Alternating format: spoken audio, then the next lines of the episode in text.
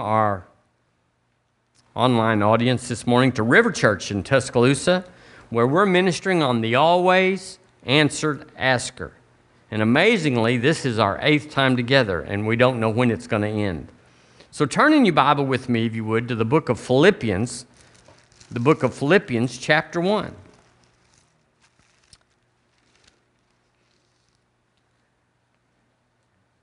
Now, I, I tend to work on my stuff on Saturday night. It's not the best, but it is the freshest. Hallelujah. And he gave me a word last night, and I'm going to bring it to you. Because if I'm not, and if you're not a bringer of words, what are you? We are publishers of good news with our mouth. And it says in verse 23 Paul tells the church at Philippi, For I am in a strait betwixt two, having a desire to depart and to be with Christ, which is far better. I am in a strait betwixt two. Right there, you see a choice. Could you say it with me? A choice. I am in a strait betwixt two. There's a choice there. And with every choice, unconfirmed choice, there's a wrestling. Y'all know about wrestling with a choice. The word uh, says that when you're in that place, or you can stay in that place too long, and you can be what James calls double minded. And the double minded man, goes on, he says in chapter 1, can not hope to receive anything from God. Did y'all get that? The double minded man there's 12 people you can't help, and the double minded man is one of them. He's, he cannot receive anything from God. But in verse 24, he says, Nevertheless, to abide in the flesh is more needful for you. So quickly, he shifted his choice which way should he go? To go on, go to heaven. You understand, Paul, by modern standards, had a pretty tough life. He was in jail. Uh, he had a history of being shipwrecked and left for dead and stoned and the whole thing. So you wouldn't blame Paul for considering heading on out. But here we see that he, he leans or he moves towards, in his choice, the confidence in God. He said, Nevertheless, to abide in the flesh is more needful for you. So he made his decision not for based on what would best for him, but for best for them. He made a decision. He made a decision. He made a decision. I want you to get this because this is the word of the Lord. In verse 25, he said, And having this confidence, which is uh, to be with Christ, which is far better, but to abide in the flesh is more needful for you, having this confidence, I know that I shall abide and continue with you for your furtherance and for your joy. So the declaration of the kingdom prevailed. Have y'all made decisions about, I'm uh, not, not recently, but anybody could say, I wait to decide whether to go to church on Sunday morning. How do I feel? What does it look like? When did I get up? What did I do the night before? And what do I have to do right after church? We, it, it enters in there, and uh, you have to make that choice, and you get a confidence about it eventually where you go, it doesn't matter what happened last night. It doesn't matter how I feel this morning. It doesn't matter what my afternoon looks like. I'm going to church. We've all been there. Oh, yeah, I had a pastor friend in Seminole that he, he told us at the minister, ministers meeting, the Alliance, he said, Yeah, I've named my bed the Word. And so when I have some member call me and saying, What do you do? What are you doing? He says, I'm in the Word.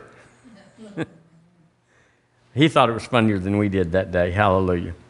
So he said, uh, The kingdom prevailed. And he said, There's joy and there's increase in letting the kingdom prevail in our decisions, in our choices, in our caught between the two, betwixt the two.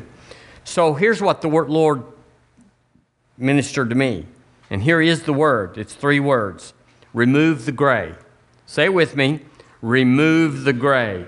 Now, I don't know who you are, don't know if it's anybody in this room, but we're going out all over the world, and so we're going to say, Thus saith the Lord, remove the gray, be single minded in hearing and obeying God. Be single minded, make the decision, make the choice, get off what we call high center.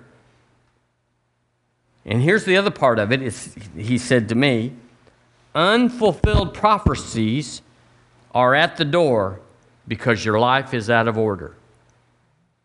Now, how many of y'all got some prophecies that are still pending, so to speak? It's like, well, when's this going? Why did he give me this word? Why did that person give me this word, thus saith the Lord, and prophesy to me? And then nothing happened. I've got a bunch of those, several anyway. And some of them have expired. Some of them didn't happen, and they can't happen because of the, the people that were involved and the things that I was doing. But he said, uh, Remove the gray, be single minded in hearing and obeying God. Unfulfilled prophecies are at the door because your life is out of order. So I'm saying to me, do what you will. Michael, get in order. Get your life in order. Open the door by making the choice. Open the door to the unfulfilled prophecies by making the call. Paul said, I'm betwixt the two. I got two things going on, and I like both of them. I really like this going to heaven thing. He says, I've run my race and finished my course. God doesn't even care if I stay. Open the door by making the choice and ending the wrestle. Michael, in the wrestle. Anything that I'm double minded about, anything I'm choosing about, anything that's been on the shelf for very long, it may not be time to do it, but it's time to choose it. This has nothing to do with the message this morning. I'm delivering a word of the Lord. Hallelujah.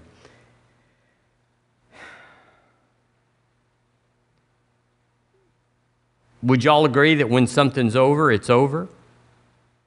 This life is going to be over one way or the other. There's uh, how many people leave the planet every day? Pastor West told me the other day. It's 1.9 people per second. You could figure it out, but it's thousands leave the planet every day. And you know, for them, at that moment, it's over. So we're not talking death here, we're just saying there is a finality to everything.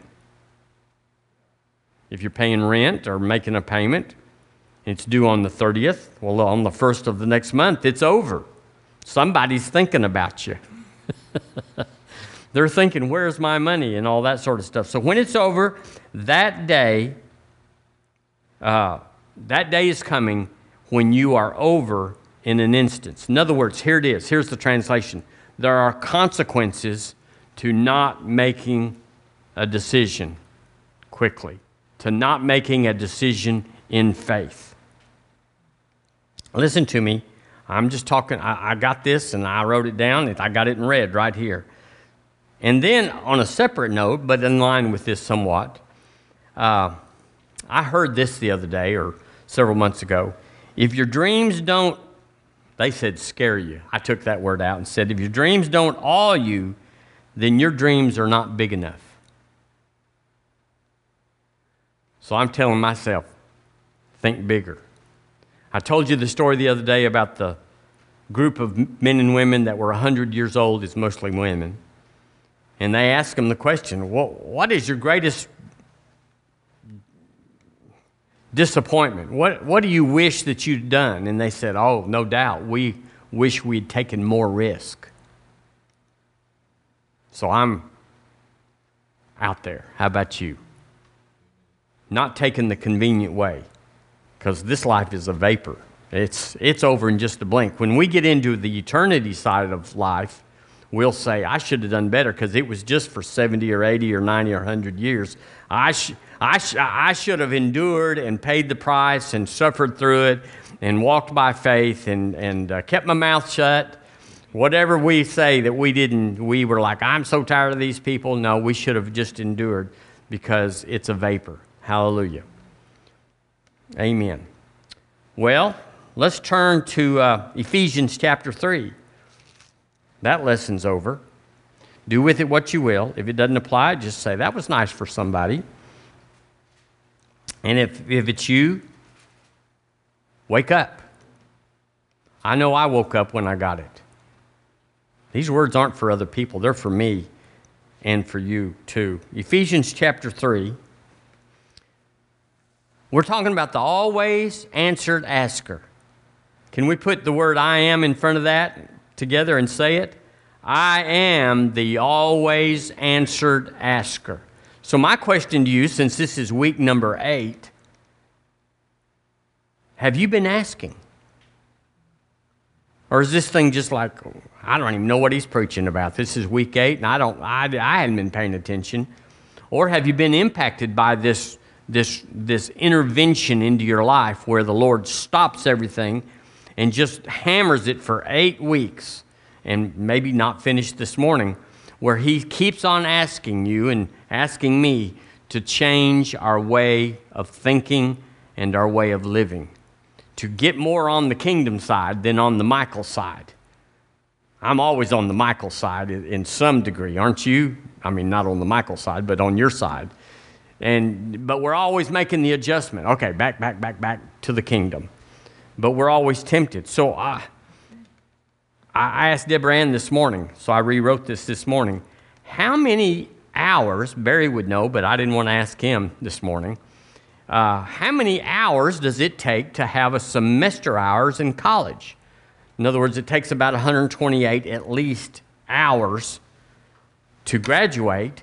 How many hours if you take, uh, if you take three hours? What does that mean? Well, because you're going to school you're, somebody's paying for it and you're showing up every day and you're buying books and paying fees and studying and taking tests it's a hassle going to school i mean it's an interruption because you're doing it to go do something else it's not an end to itself you're, you're preparing hopefully to do something else so i got to figure and i looked it up and it said that a, a semester hour is, uh, is uh,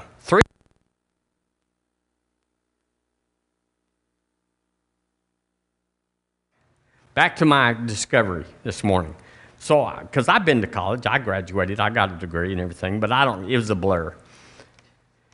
So, so if you take three semester hours in a semester, that means you go to class three hours a week, either Monday, Wednesday, and Friday for one hour, or Tuesday and Thursday for an hour and a half. And you go, it said the average college semester is 14 to 20 weeks. So I cut that in half, and I think I called it 17. So that means that to be a master over a subject, for instance, biology, well, nobody's a master in one semester of biology or algebra or geography, whatever they do. But you take biology 101 so that you can what? Take biology 102 or whatever it's called. It doesn't give you mastery, it just gives you where you pass third grade and they'll let you go to fourth grade. And if you get tired of all of it, you can just go home and work for your daddy. So they're saying that you can immerse yourself in a course of some kind, a secular course. They require you to go 50 hours, just on an average, 50 hours of class time. Is somewhere less than that or more than that. 50 hours. Can you say it with me? 50 hours. So that's secular. They're saying we need you here 50 hours. We need you to read a book. We need you to turn in some reports, to do some research, to uh, have an interaction with a group, and be here 50 hours a semester. And then we'll put you in Biology 102, and then we'll put you in advanced this and that. Think about it the difference between that kind of thinking and the church. Now, I, have been hammering, like I do, the always answered asker. This is our number eight. Do you think we can be masters at that? What if you, the average series is four hours? Four, six maybe, but usually preachers get it done in four and then they, people get bored and they, so they move on to the next show. We ought to pay attention. If the world says that it takes that long, and we're sharper than the world, we're quick, we catch.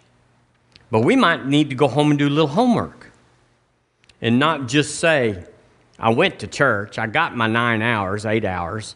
What else is there? Well, even the, even the world says it takes longer than that. And then it takes four years or five to get out of school. And then you have something that you can present to an employer, and he might or might not like it.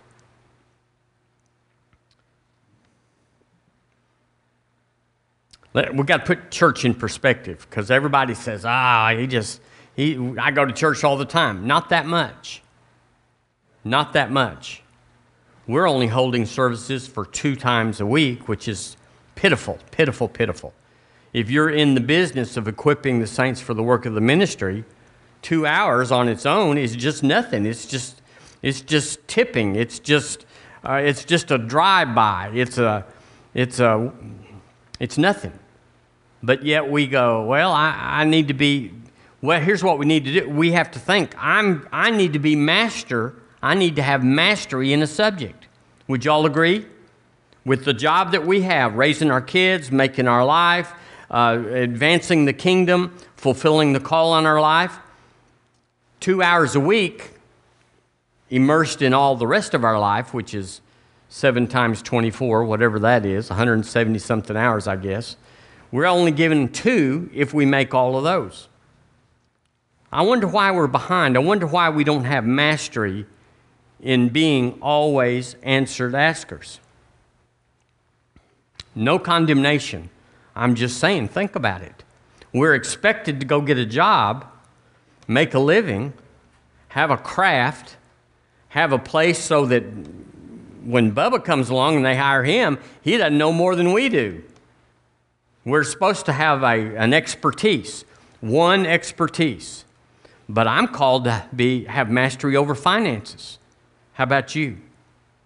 I need to know how money works. I need to know how the kingdom works with money so I can cooperate, I can submit, I can come under. I need to have mastery over healing. How about the gifts of the Spirit? You think we could find a use for those occasionally and need to know what that is and what about, he said, I wish above all things that you would prophesy, or prophesy. Right? That's not the verse, but, but he said, I, I prophesy more than y'all. He wants us to prophesy. Do we have mastery over prophecy, over prophesying? How about the gifts of the Spirit? How about the fruit of the Spirit? How about the motivational gifts?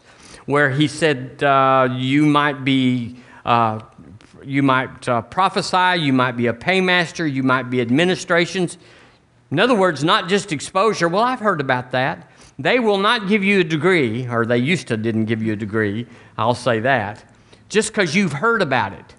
Yeah, yeah, I know what biology is.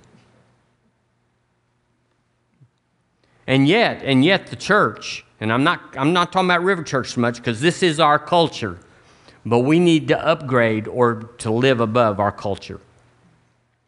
This is our life.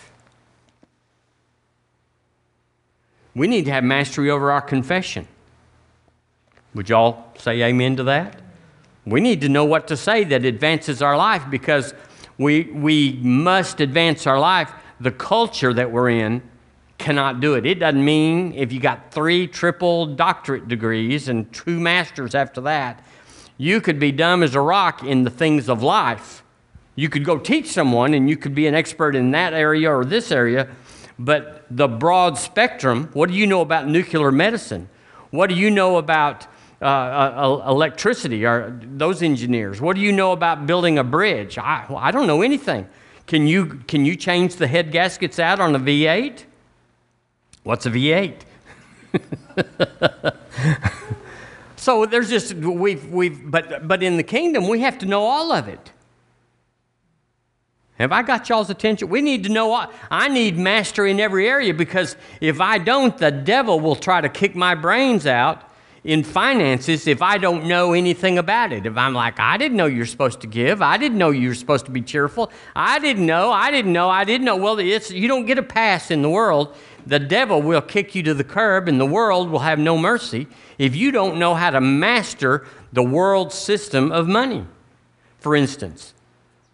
And if you don't know strife has every evil work in it, we'll just yak, yak, yak and do, do, you know, we'll just and we'll, we'll be defeated. And that's my, my thing. We're somewhat secure in our vocation because it's the culture, and everybody doesn't know anything. but in, in the kingdom, we're supposed to be this is our job, this is our calling, this is, this is who we are, and this is what we do. And that other stuff is who needs to take trigonometry?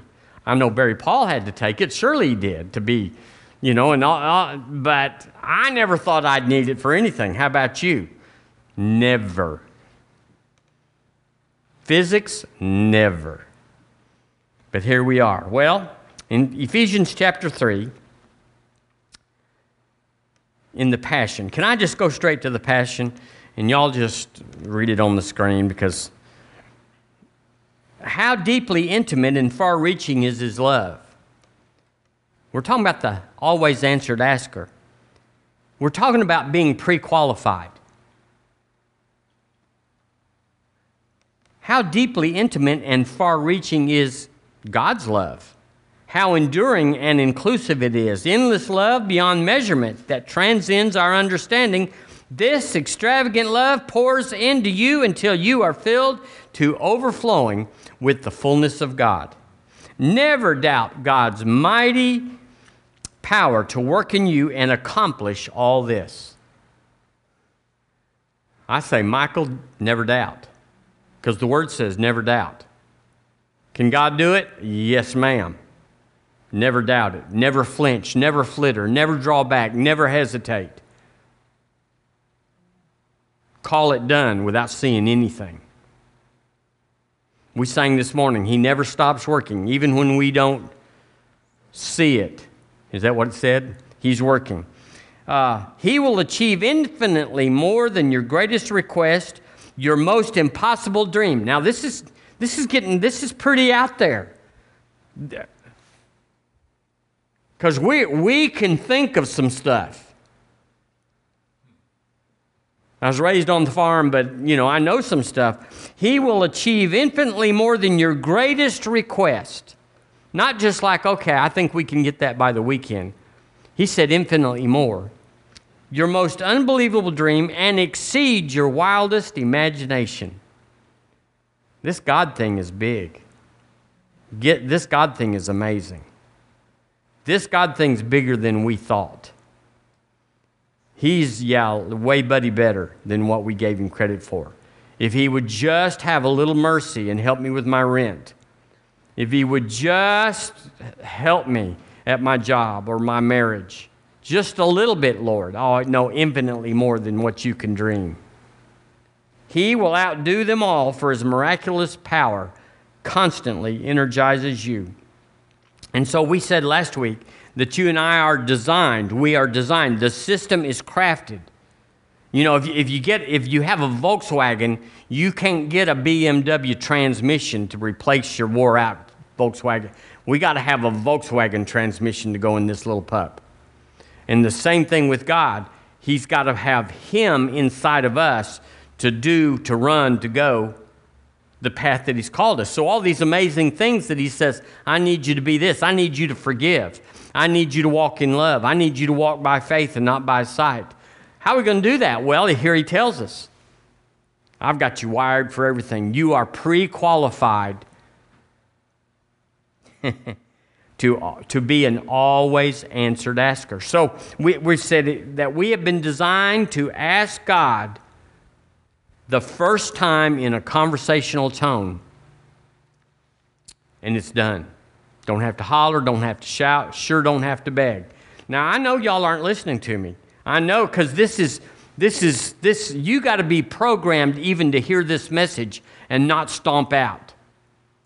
It's got to be in the book. And even then, you're like, ah, misprint. We can't handle this.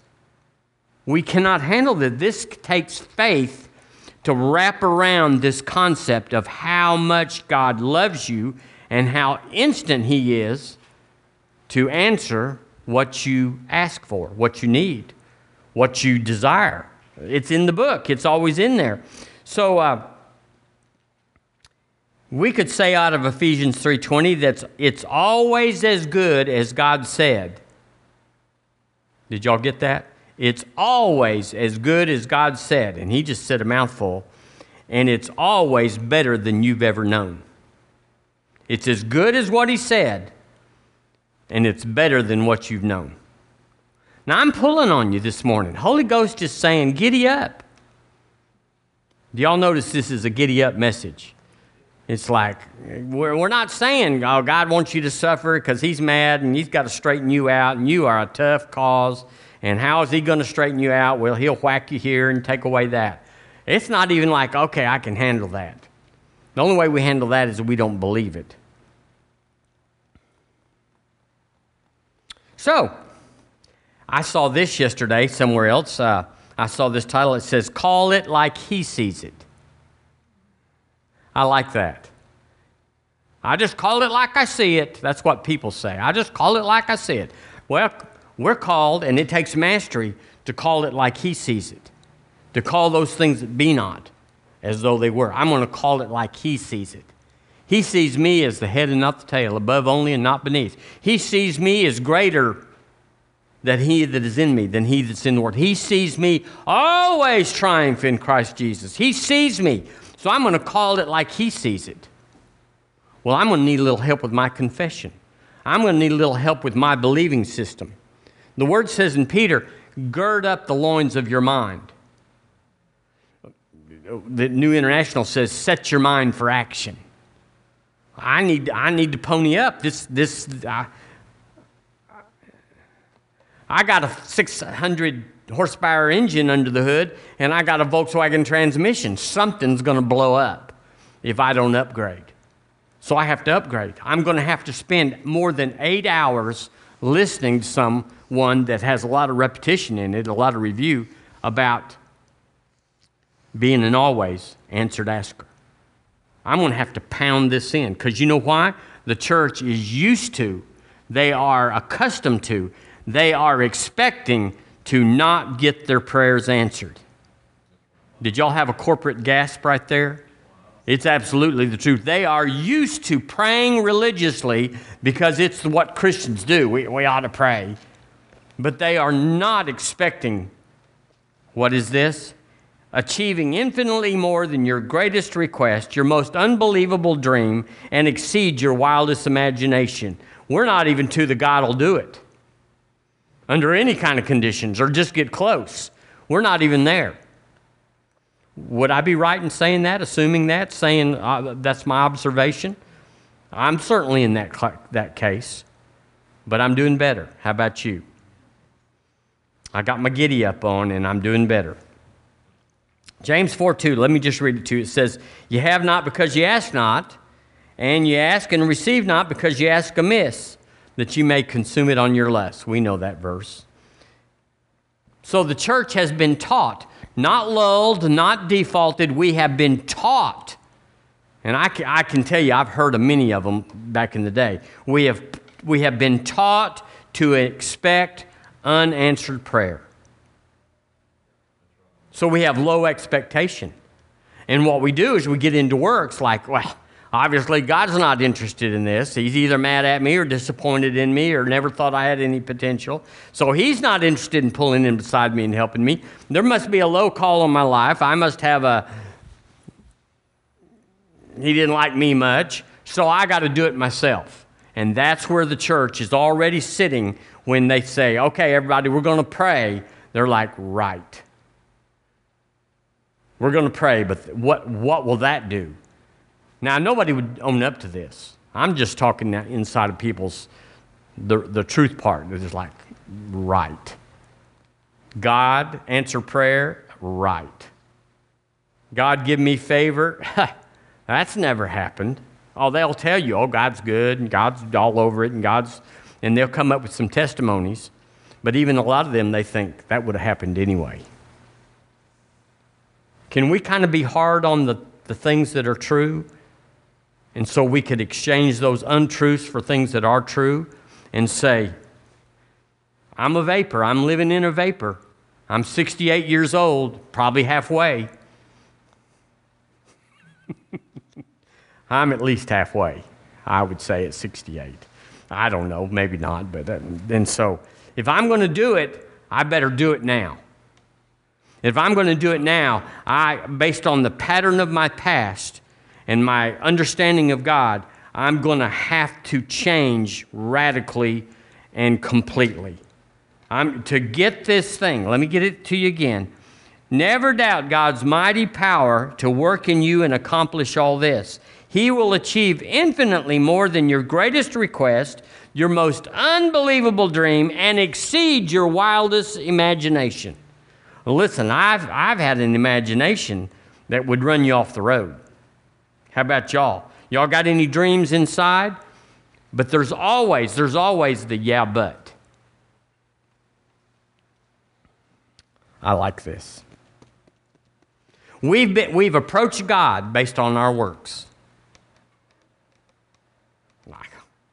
I'm a worm and not even a first class worm. I'm just a, a worm. And so, why would God exceed my greatest imaginations? What have I ever done for him that he said, that's, that's an attaboy? So, we're condemned. But here's the truth. May not get any further than this. The principles of the kingdom are based on asking. Matthew 5 4. Let me just. Asking is releasing to receive. When we ask, we give a we make a place inside of our spirit to receive. If you don't ask, I love that scripture in, in James where it says, Is any sick among you? Let him call for the elders of the church. It's like, wow, that I've experienced this personally. He ought to know I'm in the hospital. And where is he? And then I get up there. I do get up there. Somebody calls and said, Did you know Brother Doodly Doo is in the hospital? No, I did not. He did not call. I go up there, and then I've told you my story over and over where I'm sitting under the TV and they're in the bed. And, and, and I'll look up real quick and see them, and they're watching TV. They didn't turn it down, they didn't turn it off, they just they're just they're watching the TV and the man of God is in the room with them to do business. Do you think I want to watch their TV or listen sit around and talk to them about their fishing and their vacation and their their new fence and how their chemicals don't work in their pool anymore? But that's what I get. That's all I get. It's like we're not doing business, but if you call for the elder of the church, then he, then he, then there's a place made for him to pray the prayer of faith that will save the sick. But if you don't call, let me just tell you, there ain't nothing going to happen. You may say, ah, God knows, God will do it. He, he's real detailed in this thing. He's, if you want Bible results, you got to do it the Bible way. But I can do it. I can do it the Bible way. It's not hard. It's not like sell your kids and, and go. No, it's I can do everything. I can ask. I can ask with an expectation that He will exceed my wildest imaginations. At least He'll pony up to what I've asked. That's the least I'll have.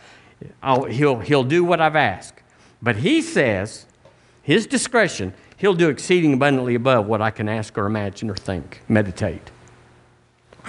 I can deal with that. I'd sign that, wouldn't you? Wouldn't you sign that deal if someone offered you, like, everything you ask, I'll give you, and then I'm going to do more. I'm going to throw in. We love to deal with people in a deal where they throw in. Let me throw this in for you. Since you're buying this, I'll just throw this in. We love to throw in. God says, I, I'm, I can do that. I'll throw in. So, asking is releasing your faith to receive.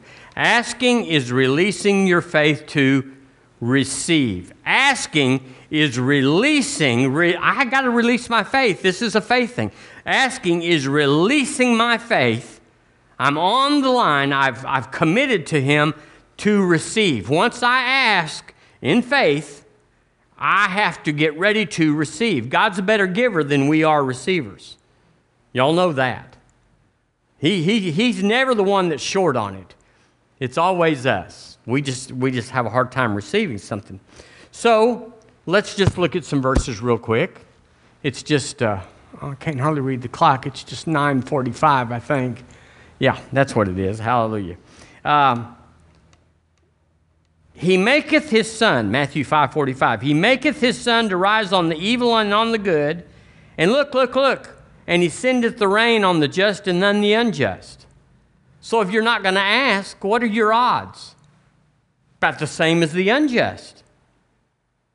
I mean, he's sending the rain, he's sending the, the sun to rise. If you're not asking what distinguishes you from someone else that's actually living more moral, more ethical than you are, because lots of people that are not born again live better than Christians, especially if you get into other religions like Hindu or Buddhist or something. They're straight. You get the Muslims out there, 12 steps on Sabbath or whatever it is. We're, we're not the most. But uh, Job 27, 16, and 17 says, it's up there. Though the wicked heap up silver as the dust, though the wicked heap up silver as the dust, and prepare raiment as the clay, he may prepare it, but the just shall put it on. Say it with me. But the just shall put it on, and the innocent shall divide the silver. What's it saying here? It's saying if you'll be an asker, God's already got your stuff. You go, where is it? Somebody's got it because he doesn't counterfeit money. He doesn't rain it down. Somebody, he's got it somewhere. You know, all the natural gas that we use in the U.S. every winter? Where is that? Where does it come from? Do they just pump it out of the ground in the winter and then don't pump in the summer? No, they put it in these huge caverns, gazillion cubic feet of pressure. They put it in these huge underground caverns and then put a valve on it and, and pump it up, pump it up. And then when you and I turn up the thermostat to 72, well, that cavern, it comes out. Well, he's got his money, his stuff, his things for you and I. He's got it in a cavern. It's, it's the Smiths, it's this, it's somewhere, and he knows where it's at. I needed the name in right there to go on. He knows where it's at. Hallelujah. Ecclesiastes 2:26 says, "For God giveth to a man that is good in his sight wisdom and knowledge and joy. But, the contrast, but to the sinner he giveth travail. What is hard about the sinner that he gets travail? To gather and to heap up, they, that he may give to him that is good before God. God's, God's got your stuff. It's hidden in place, plain sight. You go, well, there's laws against that. You can't just go over there and steal the man's lawnmower and say, God's got me a new lawnmower. The neighbor bought it yesterday. You can't go over there and do that, but you can do it with your faith. Because he, the silver and the gold is mine, saith the Lord, and the cattle on a thousand hills. He's got the title, the deed to everything. Nobody owns anything, no matter what the legal thing is on earth. Nobody owns anything. Or you know that from the, the uh, the Jubilee. Remember that? You'd buy a piece of land or something, and you paid according to how far it was between then and the Jubilee. If it was just one year to Jubilee, you didn't pay much for it because it was going back. But if you had a 50 year, we just had the Jubilee last week, well, you, you had to pay 50 years worth. Well, that's the way it is. There's no title on people's stuff, even though they've got it. It's all Jubilee. Jesus is our Jubilee, and it's all mine. Well, how do I get it? He gives it to me. Why does He give it to me? Because I ask in faith, which releases the stuff that He's got to me. As soon as I pray, as soon as I ask, soon as I make my request known unto God, a system, a process, a plan starts to unfold where what that man or woman or company has begins to become unlodged from them and start heading my way. You go, I've never heard of this. It's in the book. It's in the book.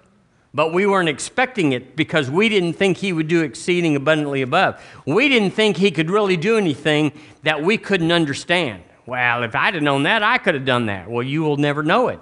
He knows where everything is that you need. And as soon as you come up and say, God, I need a this. He says, I happen to have that in several colors. Be a little more specific, and I can get you a yellow one or a green one. I've got them all. Where, where would you like that thing parked when we get through? You go, that's not the way God is. Sure, He is. I can show you through the scriptures. Proverbs 13 21 says, Evil pursueth sinners, but to the righteous good will be repaid.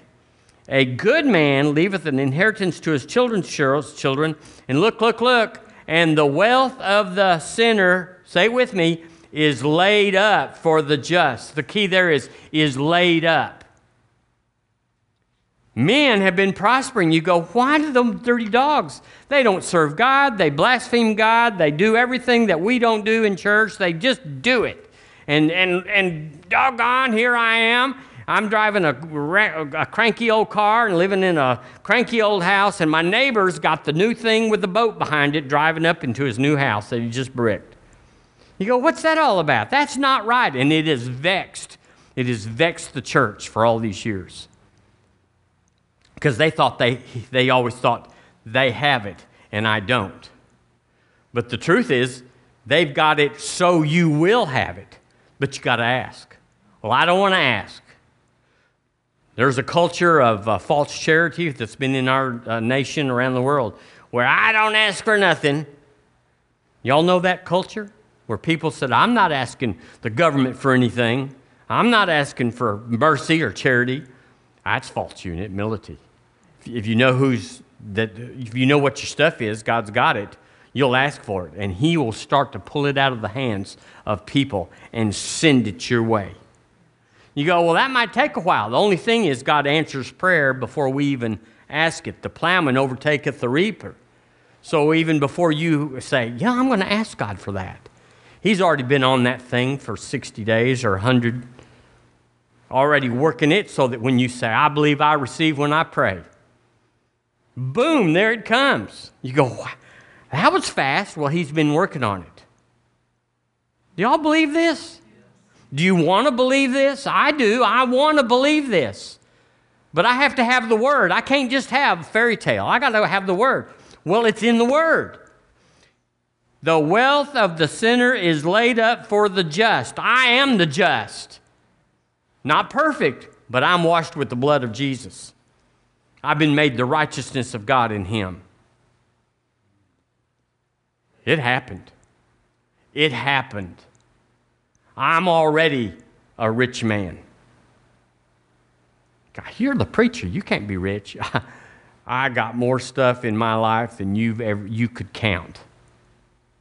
Where is it? Well, I'm, I'm in the process of asking for it. I can tell you it's all over me. So, let me just give you this little thing here, because you would say, uh, How does this money come? Well, I want to tell you how Jesus did it. Would that be all right? If he didn't do it, I'm not doing it. But if he did it, well, in Mark 14, he asked for a man, he asked a man for a guest chamber to have Passover. Remember that last Passover? It was a doozy. But he asked a man, he said, Go and ask the man for a upper room. Was, is that in the Bible? I can look it up for you if you want to. It's in Mark chapter 14. How about in Mark 11 where he asked for a colt?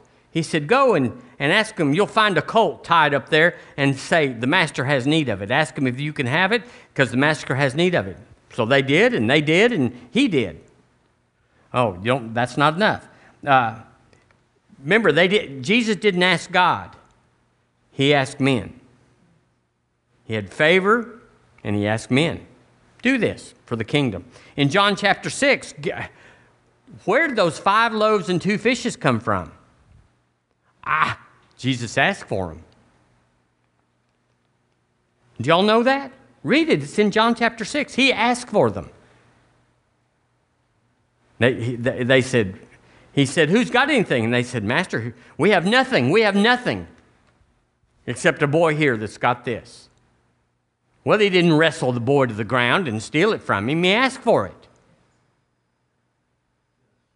Uh, do you like John 2, where it says uh, uh, the miracle at Cana, the, the marriage at Cana? And they said, Master, we've run out of wine. He said, Well, uh, What did he say? He said, Fill the water pots with water. They weren't his water pots, they, it wasn't his water, but he, it belonged to somebody, and he got them to go do it, and they got all happy that afternoon. it was a happy, a happy wedding. Hallelujah. So, um, once you believed you receive, what things soever you desire, what things soever you desire when you pray, believe you receive them, ye shall have them. God goes to work, and like I just said, He goes to work before you even pray, but He begins to bring that into your life. You go, well, why doesn't He just bring it in anyway? Because it rains on the just and the unjust. The sun shines on everybody. There, there's no dis, there's why doesn't he just bring you and me as Christians what we need? Well, he said, You need to prove my lordship in your life. You need to have an expectancy based on faith, based on the word. If you'll bring your tithe into the storehouse, I'll open the windows. He says, I've got some yeah, buddy windows I can open for you. Hmm, it does say that. And then it says that uh, if you'll make God great, if you'll make him the greater and you the lesser, he'll fund you, he'll supply you, he'll make it, he'll, he'll make it work. You're like, I don't really want to go to that trouble. Well, just, just do without. Just be the unjust. Just be, uh, just be normal. They're, they're everywhere. Just to have no expectation because you don't want to ask God. I don't think we ought to have to ask God. Jesus did. Uh, there's two ways to receive, and then I'll quit with this, which I can go an hour on this. Hallelujah. There's two ways to receive. Number one, you, you receive, you ask the world. You ask the world. And, and uh, uh, we're not going to go there, but in 2 Kings chapter 4, remember the prophet came to the widow and she said, They're coming after my boys. I, my husband died. We have a debt. The boys are security, and they're coming after it. And the man of God said, What do you have? She said, I have nothing, Lord. And then she thought a minute and said, Well, I've got this little bitty cruse of oil. And what did the man of God say? Go and borrow vessels, not a few. Well, so uh, there was people involved in her miracle. And when the last vessel was full, the word says the oil stopped. So, how many vessels are you borrowing? You know, you ought to build a garage for your new car or something. You ought to make a place. You ought to, you ought to give $1,000 to, to Africa because here's why. There's plenty more where that came from. That's the most powerful thing we've said in quite some time, and we've said some powerful things. There's plenty more where that came from. It just stops every argument, it stops every whine or every gripe or every insecurity. It stops it. When you believe, when you believe, there's plenty more where that came from. I don't mind giving it or, or using it or whatever, because there's plenty more. And I just read you Ephesians 3:20 in the Passion. There's plenty more exceeding abundantly above more. So, in uh, remember, we won't go there, but in Exodus chapter 3, where, where uh, Moses said, uh, Go ask the Egyptians, go borrow. The word is not borrow, but it means to request, to ask, to demand. Uh, go, go borrow jewels and gold and silver from the Egyptians and get it on the easy payment plan like never return. Hallelujah. Uh, Psalm 105 says he brought them out with silver and gold, and there was no feeble, feeble among their tribes. How did that happen? How did they get from being slaves for 450 years to being silver and gold wealthy and no feeble? How? They borrowed, they took it from the people that had it, that were evil, were against God, persecuting God's people, not letting them out. Bad people, bad Pharaoh. And he had all this stuff. It was the greatest nation, the greatest empire at that time. They had everything. They had gold, they had gold. So, if I was a Christian and I was asking men for things that God said they had, I'd ask them for Sunday off. Now, you know I'm real big on asking Sundays off. I'd ask Sunday off. I'd just say, listen, Mr. Employer, Mr. Boss Man, I got to have church. I'll be the best help you've ever had. I'll be honest. I'll show up. I won't steal from you, but I need church. And they're looking around at all the other help that's stealing and carrying on and, and won't do their work. And they say, We'll get some heathen. We'll get Johnny Bob, who does not know Sunday from Tuesday. We'll get him to work on Sunday. Are y'all getting this? Um, what else did I have there? Uh, I'd ask, I'd ask my boss or people, I, I do this now. I'd ask them for special deals. Now, I wouldn't do like I heard yesterday. I heard I was in a place, a business, and a lady came in. I was in the U-Haul, getting a little hitch put on a little red, and uh, a lady come in and said, "Ah, ah, how much is it going to be?" So he's looking in there for her truck. How much? She says, "Do you have any senior discounts?" Which I'm all about that. Ask that. Ask for that because, you know. Then she, he, they said, "No, no senior." And then she said this. She said, "How about any poor little old women discounts?" All right. She, she, he said, "No, ma'am. We don't have any of them poor little old." That's not what we're talking about. We're not talking about begging with our hand out. We're talking about I got this. Are you the one that's bringing it? Or should we look for another? Oh, it's powerful. But you know what you got to do before you ask? You got to believe you receive in prayer. You got to receive it. And then you're just looking. God's got it, and you're looking. He gives you unction, He leads you. You're at the right place. You start seeing things, and you go, is that thing you're driving mine? I mean, you have that attitude. You would never say that, but you start having an attitude where he knew before I was going to ask that I needed this by next Tuesday, and so he's already got this thing in the in the queue.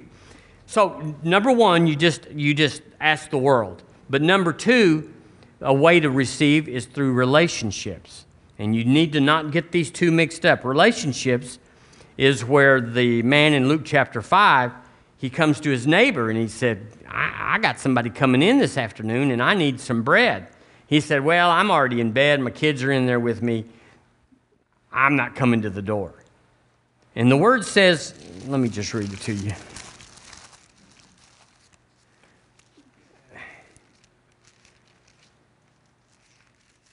Y'all, this is real good. Now, your fuses are getting warm. Y'all know what that means? The wires are hot and your fuses are getting warm. You're about to blow a fuse over this, how good God is. You just barely can handle it. And you even got one eye kind of on the side eye, kind of like, ah, I don't know about that. Well, we just keep looking at it. And then you go to ask God. Here's what you ought to do is say, instead of wondering about me and the Bible, just ask God, is that right? He'll say, Yeah, that's right. I, I put it in the word just for you, nut, knucklehead. Uh, chapter 11 of Luke, uh, verse uh, 5, it says, And he said, Which of you shall have a friend, and shall go unto him at midnight, and say unto him, Friend, lend me three loaves. For a friend of mine in his journey has come to me, and I have nothing to set before him. And he, and he from within shall answer and say, Trouble me not. The door is now shut, and my children are with me in bed. I cannot rise and give thee.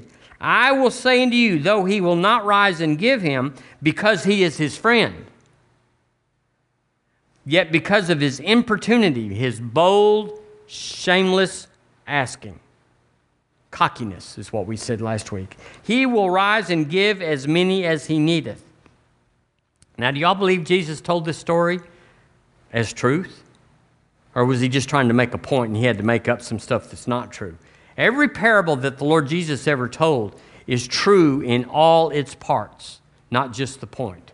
So he told every part of this to be true. You can take every part of this and you can activate it in your life.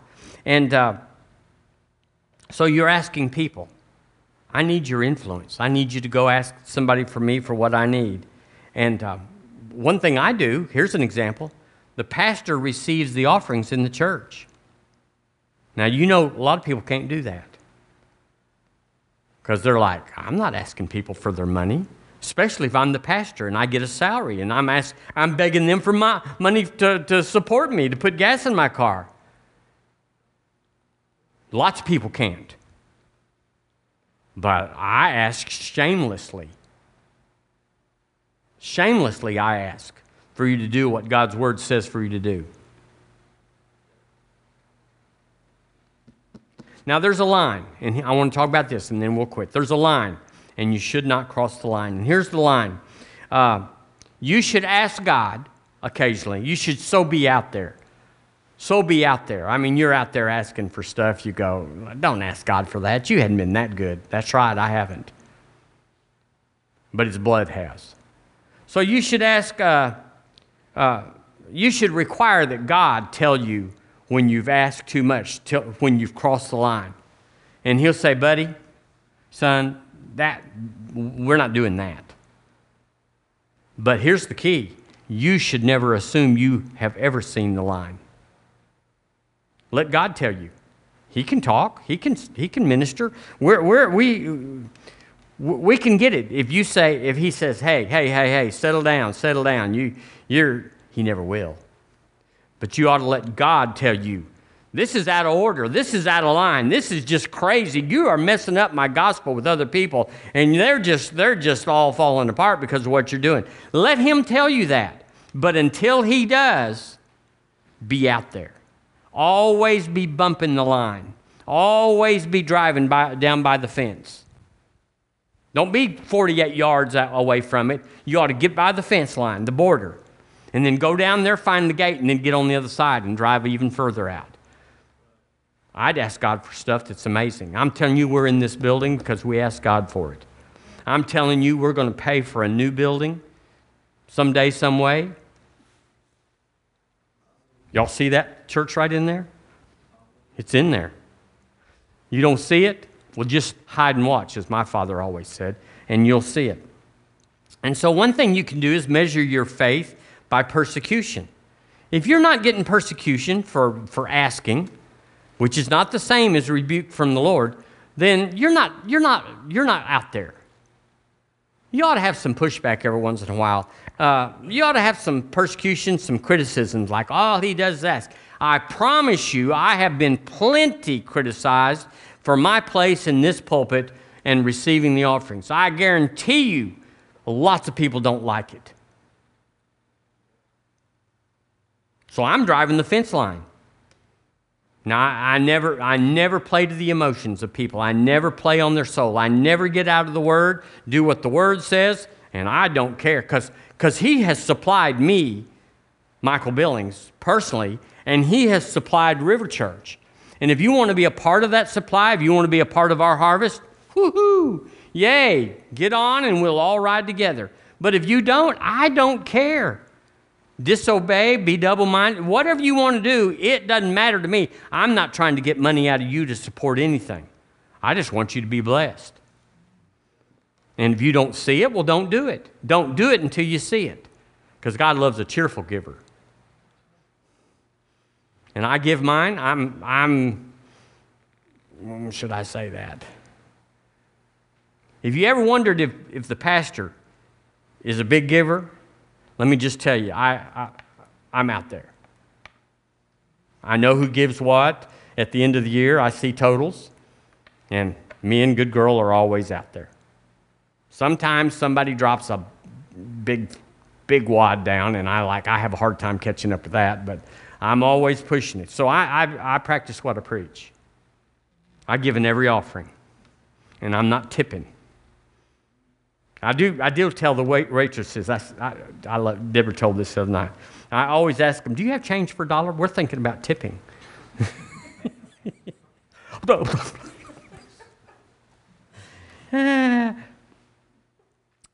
now, here's my last thing. One day, you and I are going to wake up and you're going to know. that was good, wasn't it, Jonathan? I learned that all by myself. Hallelujah. One day you're going to wake up and you're going to know that there's not enough time to do everything you want to do. Now, I know we're all immortal. We're all going to live to be 10,000, and I know we're all going to feel as good as we did when we were 25. I know all of us know that. I know none of us are going to get old like our old parents. I used to say to my, uh, of my parents, I said, get a life, giddy up, go, do. What, what do you want to do? Sit on the couch. The couch is not that bad, I can tell you.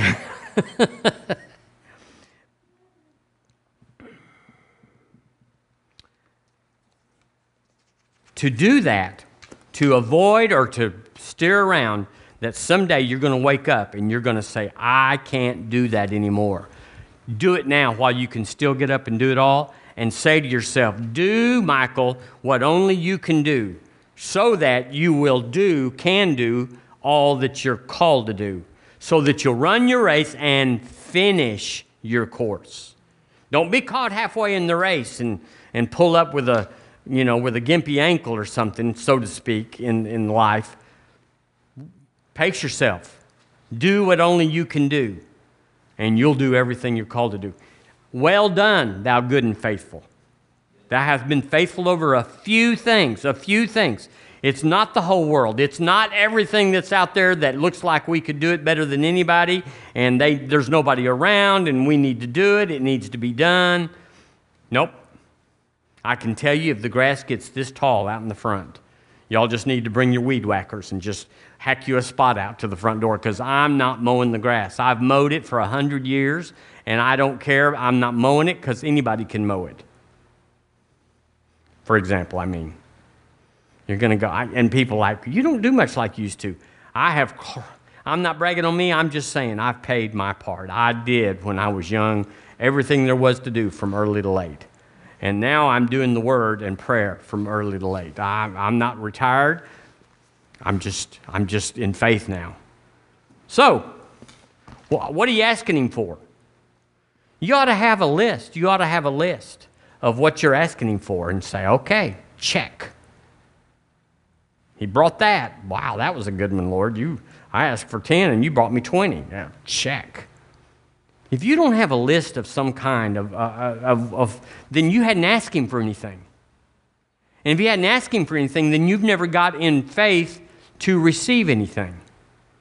The sun's coming up and the rain's coming down on the just and the unjust, and you're just like everybody else. What will be, will be. Que sera, sera. You're just, you're just out there hoping and praying. Not me. I got it. I stumbled into some things that are true, and the Lord is bringing them to pass. I want them to say, that rich preacher over there. I let them wonder. Ah, he must be dealing drugs on Saturday. he, he distributes on Sunday. That's why he has a big church. yeah, that is a little weird, isn't it, Jonathan? Hallelujah. Lord, we thank you for helping us. It's so easy, Lord, we are just tempted out of our minds to let it go by. It's just not what we expected, but it's what you said. So I adjust this morning. I change my mind. I, I, I will not be double minded anymore. You said, Lord, don't be double minded. You said, make the decision, choose which way you're going to go, choose and be happy about it. We choose the kingdom this morning. Lord, I, I, we all have a different part. We're not trying to all do somebody else's part or do what somebody else is doing. We're just going to do our part, and you'll be happy, and we'll be happy, and they'll be happy everywhere. Thank you for wisdom, Lord, and discretion to watch over us, to decipher, to discern, to, to bring to pass what you have called us each to do, to know our part and do our part. You said all the parts in the body, they've got honor. They've got honor. The little toe, the, the ear, eh, eh, and Lord, whatever we each are we fit in the body. So let us do our part and be faithful over it. I know you want to. So, Lord, we agree with you. In Jesus' name, amen. Amen. Hallelujah. Hallelujah.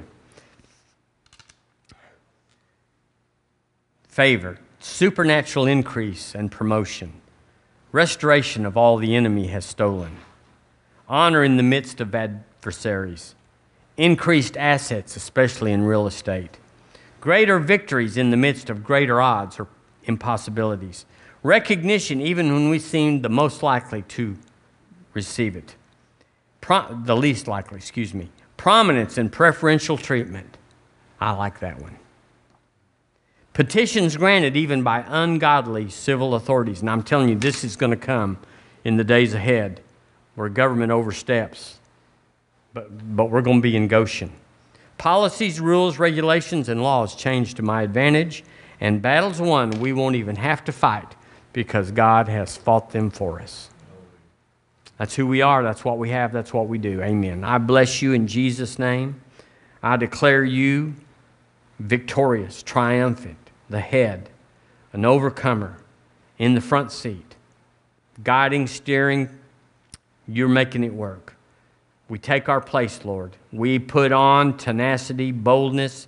We become stalwart and, and resilient and fierce for the kingdom. I am fearless today. I am fearless in the Lord. In Jesus' name, amen. Amen. Well, we could preach till 3 o'clock, but we won't. But if you come back next week, we'll be here Wednesday, and we're ministering on talk yourself into the life you love.